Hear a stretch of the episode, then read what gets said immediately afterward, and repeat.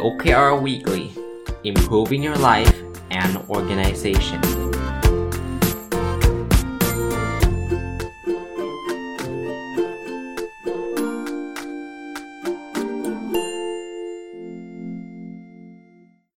สวัสดีครับ ยินดีต้อนรับเข้าสู่รายการ OKR Weekly นะครับ ก็เป็นรายการที่ผมจัดในทุกวันพุธนะ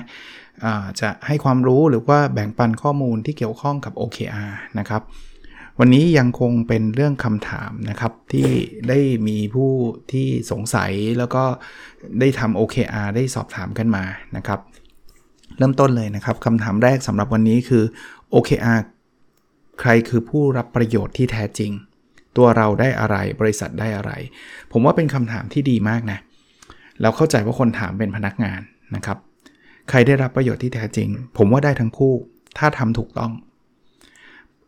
ท่านถามว่าตัวเราได้อะไรเนี่ยคือ OKR เนี่ยถ้าทำได้ถูกต้องเนี่ยเราควรจะมีอิสระระดับหนึ่งเลยในการออกแบบ Objective and Key Result นะซึ่งพอเราได้รับอิสระ เราได้เลือกในสิ่งที่เราอยากทำถึงแม้ว่ามันอาจจะไม่ได้ร้อยเปอร์เซ็นต์เพราะว่ามันก็จะมีโจทย์ว่ามันต้องสอดคล้องกับ OKR ขององค์กร ผมเชื่อว่าตัวเราจะได้ในเรื่องของแรงจูงใจภายในที่จะเพิ่มสูงขึ้น อย่างน้อยๆ มันก็ต้องดีกว่าการที่จะถูกบังคับให้ทำอะ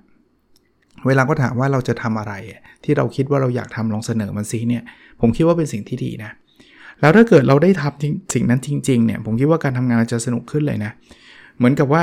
ผมได้คิด product ใหม่ให้กับองค์กร ผมได้หาวิธีการลดต้นทุนให้กับองค์กร แล้วก็ได้รับคำชมเชย อันนี้คือสิ่งที่ตัวเราได้ บริษัทแน่นอนครับ บริษัทที่เต็มไปด้วยพนักงานที่มีแรงจูงใจภายใน ที่จะร่วมแรงร่วมใจกันนำให้งานประสบความสำเร็จเนี่ย ได้แน่นอนครับ ผลลัพธ์ผลการปฏิบัติงาน ความพึงพอใจของพนักงานเพิ่มสูงขึ้นนะครับ เพราะนั้นท่านถามว่าใครคือผู้รับประโยชน์อย่างแท้จริง ผมคิดว่าทั้ง 2 ฝ่าย เพียงแต่ว่ามันต้องใช้อย่างถูกวิธีเท่านั้นเองนะครับคำถามที่ 2สำหรับวันนี้ก็คล้ายๆกันนะครับ OKR เหมาะสำหรับใคร และได้ประโยชน์กับพนักงานอย่างไร ไอ้ส่วนของได้ประโยชน์กับพนักงานอย่างไรได้ตอบไปแล้วเนาะเหมาะสำหรับทุกคนนะที่มีความชอบหรือว่าอย่างน้อยๆเนี่ยมีมีจิตใจที่เปิดกว้างในการรับสิ่งนี้ ผมเข้าใจว่าเวลาเราทำอะไรใหม่ๆเนี่ยหลายคนก็อาจจะมีข้อสงสัย อาจจะไม่ค่อยไว้วางใจหรืออะไรก็ตาม คือถ้าเกิดท่านนำนำโอเคมาใช้อย่างถูกวิธี ถ้าไม่ได้เอานำไปประเมินพนักงาน ไม่ได้เอาไปให้เกรดพนักงานเนี่ยผมเชื่อว่า ความลังเลสงสัยพวกนั้นเนี่ยมันมันมันมันจะน้อยลงอะนะ แล้วก็ลองทำดูก่อนครับ ผมคิดว่าคนที่มีจิตใจที่เขาเรียกว่า growth mindset นะนะ คือ เอ้ย มันก็น่าจะช่วยเราได้ลองดูนะครับ แล้วมันถ้ามันช่วยได้มันก็จะ work จริง ๆ นะครับ ท่านนี้ถามมาเรื่องการประเมิน ซึ่งเมื่อกี้ผมก็พูดไปนิดนึงล้วการประเมิน OKR มีผลอย่างไรต่อ performance พนักงาน เราไม่ได้ใช้เอา OKR มาประเมินผลนะ ผมผมเรียนอีกรอบหนึ่งก็ได้สำหรับท่านที่สนใจอยากจะไปอ่านฟังรายละเอียดในย้อนหลังกลับไปดูนะในรายการทุกวันพุธในช่องนพดลสตอรี่เนี่ยรายการ OKR Weekly เนี่ยมันมีตอนหนึ่งที่พูดถึงการประเมินกับ OKR เลยนะครับ แต่มันไม่ได้มีผลกับ performance นะแต่ผมมีความเชื่ออย่างหนึ่งว่าคนที่กล้าทำ OKR ท้าทาย คนที่ไม่กลัวความล้มเหลว คนที่กล้าคิดอะไรใหญ่ ๆ คิดอะไรที่มันน่าตื่นเต้น มักจะเป็นคนที่เป็นทาเลนต์คือเป็นคนที่มีความ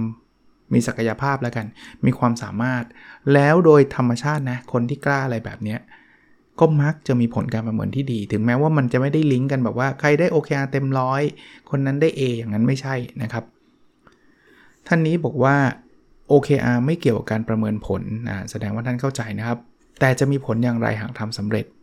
มันจะเป็นผลลัพธ์ทางจิตใจครับ ที่เราเรียกว่า intrinsic reward หรือแรงจูงใจภายใน มันเหมือนเวลาละท่านทำอะไรแล้วมันมันทำสำเร็จอะ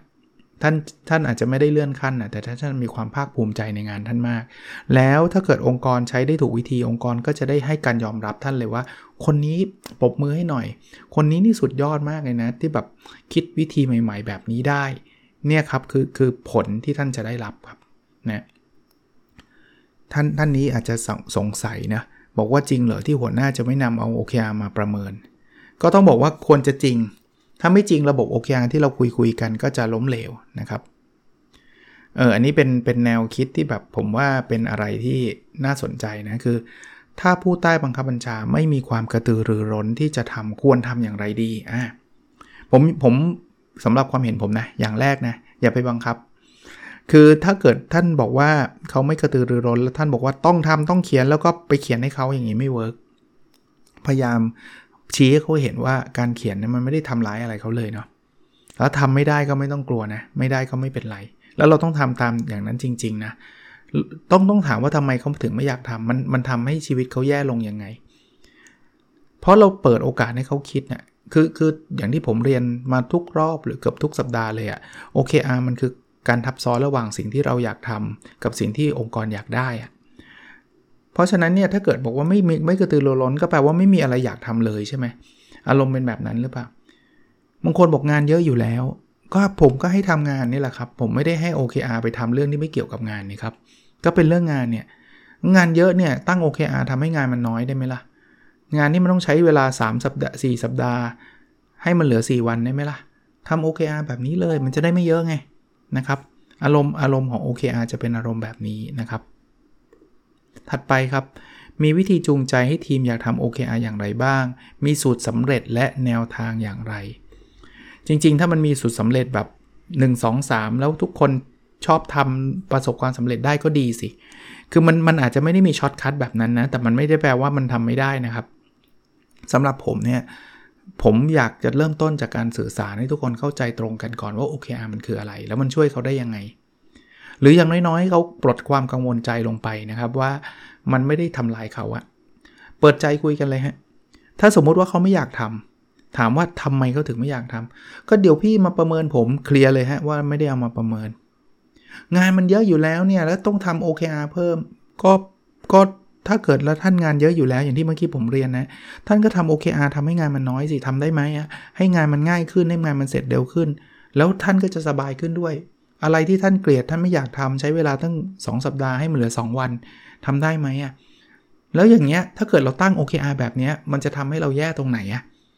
ถูกไหมครับ ยกเว้นว่าท่านไปตั้ง OKR ให้ลูกน้อง มันเป็นการเพิ่มงานให้ลูกน้องอันนั้นน่ะใช่ อันนั้นน่ะจะกลายเป็นงานเพิ่มที่ลูกน้องก็จะรู้สึกว่าแย่ฉันไม่ได้คิดเลย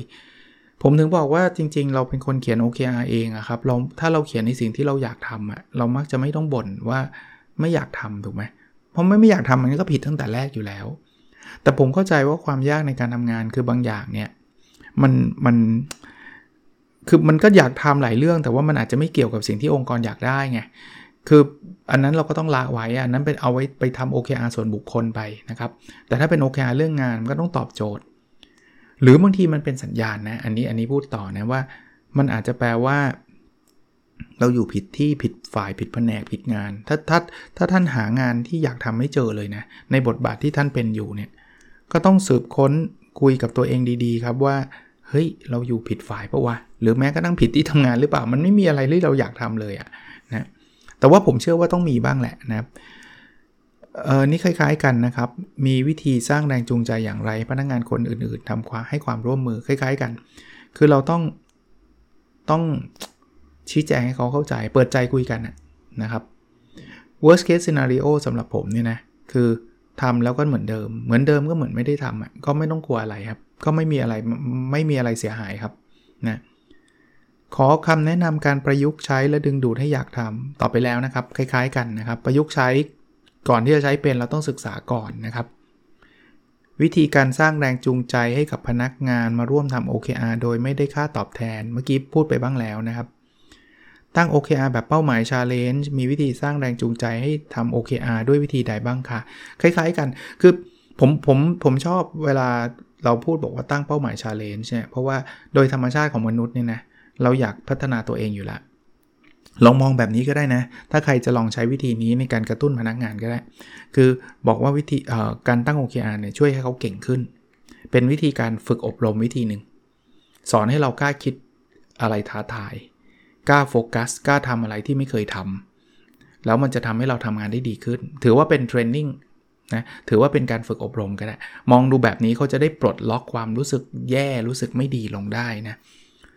อันนี้บอกว่าอะไรใช้เป็นเกณฑ์ในการกำหนดว่าเป้าหมายยากหรือง่ายเกินไป เอาตรงๆถ้าเกิดใช้วิธีของ Google เนี่ย เราจะไม่รู้จนกระทั่งเราทำเสร็จ อย่างน้อยๆ ก็รอบหนึ่ง ถ้าท่านทำแล้วท่านได้ร้อยตั้งแต่ 2 สัปดาห์แรกก็ได้แล้วอย่างเงี้ยแปลว่ามันง่ายไปละ เขาบอกว่าทำเต็มที่นะ 3 เดือนแล้วทำได้ประมาณ 60-70%แปลว่าเป้านั้นน่ยกำลังเหมาะกับท่านเลย เป้านั้นกำลังดีนะครับ แต่จริงๆเนี่ยผมคิดว่าตัวท่านเองนะน่าจะพอรู้ตัวเองแหละ ที่เราไม่กล้าตั้งเนี่ยเพราะว่าเรารู้สึกว่าเดี๋ยวทำไม่ถึง ซึ่งสำหรับ OKR เป็นเรื่องปกติครับทำไม่ถึงเนี่ยเป็นเรื่องปกติฮะแปลว่าเราตั้งเป้าได้หมันมาก แต่ถ้าถามว่าหัวหน้าจะดูเป้าให้กับลูกน้อง ว่าอันไหนเขาง่ายหรือยากไปเนี่ยส่วนตัวผมนะผมคิดว่าปล่อยเขาตั้งก่อนเถอะ ถ้าง่ายเราก็อย่าไปเสริมแรงว่าอุ้ยเก่งจังได้เต็มร้อยถ้าคุณตอบแบบนี้ไปชมเขาแบบนี้แปลว่า สมมุติเขาทำทำตั้งเป้ามาแล้วเขาทาไม่มีอะไรเลย ไม่มีเอฟฟอร์ตใดๆเลยนะ ไม่มีความพยายามอะไรเลยเนี่ย สัปดาห์เดียวได้แล้วแล้วเราไปชมเขาหลังเขาก็ตั้งอย่างนี้อีกเราเราพยายามชมคนที่แบบตั้งยากๆ แล้วได้สัก 70-80%อย่างเงี้ยแล้วเขาตั้งยากมากเนี่ย ชื่นชม คนจะเข้าใจแล้วว่าอ๋อการตั้งเป้าง่ายและทำได้ 2 สัปดาห์เนี่ย ไม่ใช่สิ่งที่ทุกคนให้การยอมรับ คนจะให้การยอมรับคนที่ตั้งยากมากกว่า แต่ก็ไม่ใช่ตั้งยากแล้วไม่ทำนะ คือเราดูที่ Impact ครับนะถัดไปคือเขาบอกว่าเอาเกณฑ์อะไรมาใช้วัดว่าผลการทำ OKR ของเราอยู่ในเกณฑ์ที่ดี ก็ทำได้เต็มที่แล้วมันเห็นการพัฒนา คือไม่ต้องไปสนใจว่าถึงเป้าไม่ถึงเป้า เพราะว่าถ้าเกิดสนใจว่าถึงเป้าไม่ถึงเป้าเนี่ย คนจะตั้งเป้าต่ำผมคิดว่าดูที่ Impact สุดท้ายครับ จะทำได้ 70%หรือทำได้ 100%หรือกี่เปอร์เซ็นต์ก็แล้วแต่แต่ Impact มันสูงมากอะ่ะชื่นชมเลย นี่นี่คือหลักการในการบอกว่าอันเนี้ยเจ๋ง คือบางคนบอกงั้นทำแค่ 70 ใช่ไหมอาจารย์ แล้วจะได้ชื่นชม ถ้าทำได้ร้อยเดี๋ยวโดนด่า ไม่ใช่ครับ จริง ๆ มันขึ้นอยู่กับความท้าทายของเป้าอะถ้าเป้ามันได้ร้อยอะแล้วมันยากอะต้องชื่นชมมากกว่า 70 แน่นอน ผมเปรียบเทียบกับกีฬานะ ถ้าเราตั้งเป้าบอกว่าเหรียญทองโอลิมปิก แล้วได้เหรียญเงินเนี่ยชื่นชมครับ แล้วถ้าเกิดตั้งเป้าเหรียญทองโอลิมปิกแล้วได้เหรียญทองโอลิมปิกละยิ่งชื่นชมมากไปใหญ่เลยฮะเพราะมันยากจริง แต่ถ้าเทียบกันระหว่างตั้งเป้าเหรียญทองโอลิมปิกแล้วได้เหรียญเงินโอลิมปิก กับอีกคนนึงตั้งเป้าเหรียญทองกีฬาสีแล้วได้เหรียญทอง ผมจะชื่นชมเหรียญเงินโอลิมปิกมากกว่า อารมณ์แบบนี้ครับ ท่านนี้ก็เป็นคำถามที่คล้าย ๆ กับที่ผมตอบไปแล้วนะครับว่า การวัดความสำเร็จ ของ OKR กรณีที่ทำแล้วไม่ถึงเป้าหมายระดับใด จึงเรียกว่าน่าพึงพอใจ ดูที่ Impact ครับ คือถ้าจะบอกแบบ 60-70%เนี่ย ผมก็ไม่แน่ใจว่า 60-70%ถ้าเกิดตั้งตั้นเป้าง่ายสุดๆ แล้วยังทำไม่ได้อีกได้ 60%อีกมันก็ไม่ใช่สิ่งที่ดีนะคือต้องดู Impact อะครับว่าไอ้ที่เขาทาได้มันดีกับองค์กรแค่ไหน มันใช้ความพยายามมากแค่ไหน มันมีความยากลำบากมากแค่ไหนนะครับ อันนี้บอกว่า ทำแล้วได้ประโยชน์อะไร หากตั้งไว้มันเกินความเป็นจริง ผมชอบคำถามนี้เป็นคำถามที่ตรงดี คืองี้ เกินความเป็นจริงเนี่ยไม่ได้เกินแบบเวอร์วังอลังการนะครับ ตั้งเป้าเนี่ยมันต้องตั้งเป้าให้มีโอกาสทำได้นะครับ คือถ้าท่านตั้งเป้าเกินความเป็นจริงว่า สมมติท่านเคยทำรายได้ได้ร้อยล้านบาทต่อเดือน แล้วท่านบอกว่าจะได้1นึ่งแสนล้านบาทต่อเดือนอย่างเงี้ยไม่ได้ประโยชน์อย่างที่ท่านบอกเลย แต่ถ้าเกิดท่านได้ร้อยล้านแล้วท่านบอกว่าอยากได้สักร้อยห้าสิบล้าน มีลุ้น เพราะฉะนั้นเนี่ยอย่าอย่าเกินจนกระทั่งท่านรู้สึกว่ามันไม่มีทางเป็นจริงเลย เอาเอาที่มันแบบว่าพอลุ้นเขาเขานี้คำว่าพอลุ้นเนี่ยผมให้เกณฑ์ไว้ว่าประมาณสักครึ่งหนึ่งโอกาสสำเร็จสักครึ่งหนึ่งโอกาสล้มเหลวสักครึ่งหนึ่งโอเค ประมาณนี้นะครับ แล้วเดี๋ยวเป็นพาร์ทที่ 2 จะเป็นการอัปเดต Personal OKR ของผมนะฮะ มาเริ่มกันเลยนะครับ ก็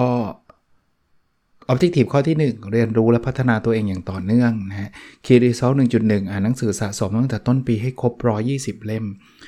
สัปดาห์ที่ผ่านมาอ่านจบไปอีก 4 เล่มนะครับ ก็ถึง 116 เล่มละ อันนี้คงถึง 120 ได้ไม่ยาก น่าจะไม่เกิน 2-3 สัปดาห์นี้น่าจะถึงแล้วล่ะ นะครับ Key Result 1.2 เขียน paper ส่ง International Journal อย่างน้อย2 paper อันนี้ทำได้ 30%แล้ว วันนี้ว่าจะทำเพิ่มนะ ยังไม่ได้ทำเดี๋ยวพรุ่งนี้น่าจะทำได้ ก็เปอร์เซ็นต์มันก็จะเพิ่มขึ้นไปเรื่อยๆนะ Objective ที่ 2 ครับ แบ่งปันความรู้เพื่อทำให้สังคมดีขึ้นคีรีเซล2.1 ตีพิมพ์หนังสือ 2 เล่มในไตรมาสนี้ เล่มแรกนี่ใกล้มากแล้วครับออยู่ที่สำนักพิมพ์แล้วนะครับ แล้วก็เขาให้ผมเขียนคำนำ ก็น่าจะอีกไม่นานน่าจะออกนะครับ เล่มที่ 2 ได้ส่งไปที่สำนักพิมพ์แล้วเรียบร้อยนะครับ ก็เดี๋ยวผมวันหลังผมตีมาเป็นเปอร์เซ็นต์ความก้าวหน้าแล้วกัน ตอนนี้ก็เขียนอัปเดตไว้ว่าเออทำได้ถึงตรงนี้ละ Key Result 2.2มีคนติดตามฟังพอดแคสต์20,000ดาวน์โหลดต่อวันเออสัปดาห์ที่ผ่านมารวมแล้ว 15,165 ดาวน์โหลดต่อวัน วิเคราะห์เพิ่มนิดหนึ่ง คือ ที่ Podbean ฟังเยอะขึ้นที่ SoundCloud เออโทษทีครับที่ ที่ไหนวะ YouTube ฟังเยอะขึ้นนะครับ ที่ลดลงคือ Blockdit นะครับ ก็ก็มันแล้วแต่ตอนด้วยนะครับ คือ Blockdit เนี่ยอาจจะมีสถิติที่มันไม่ชัดเจน เพราะว่า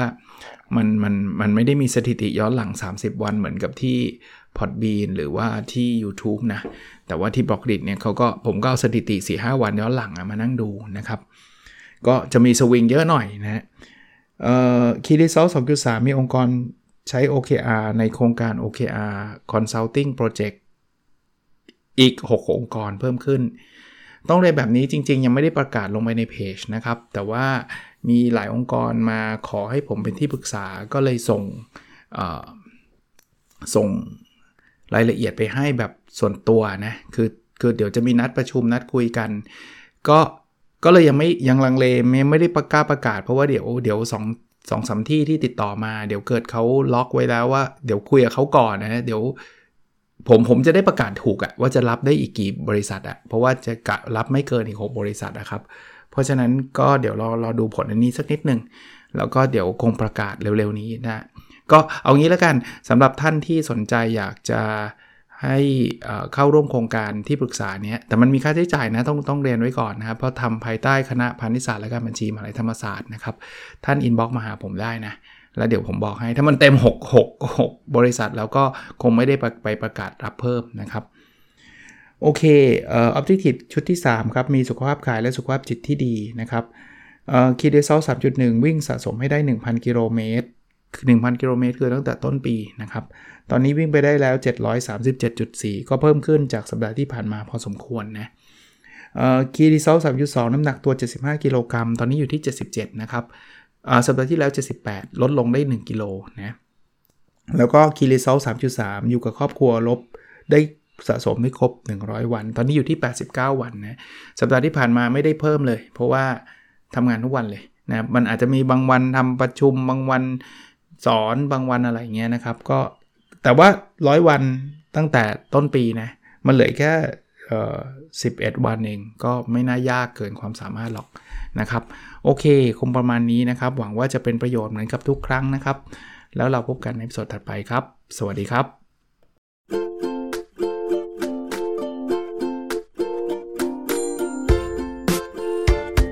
The OKR Weekly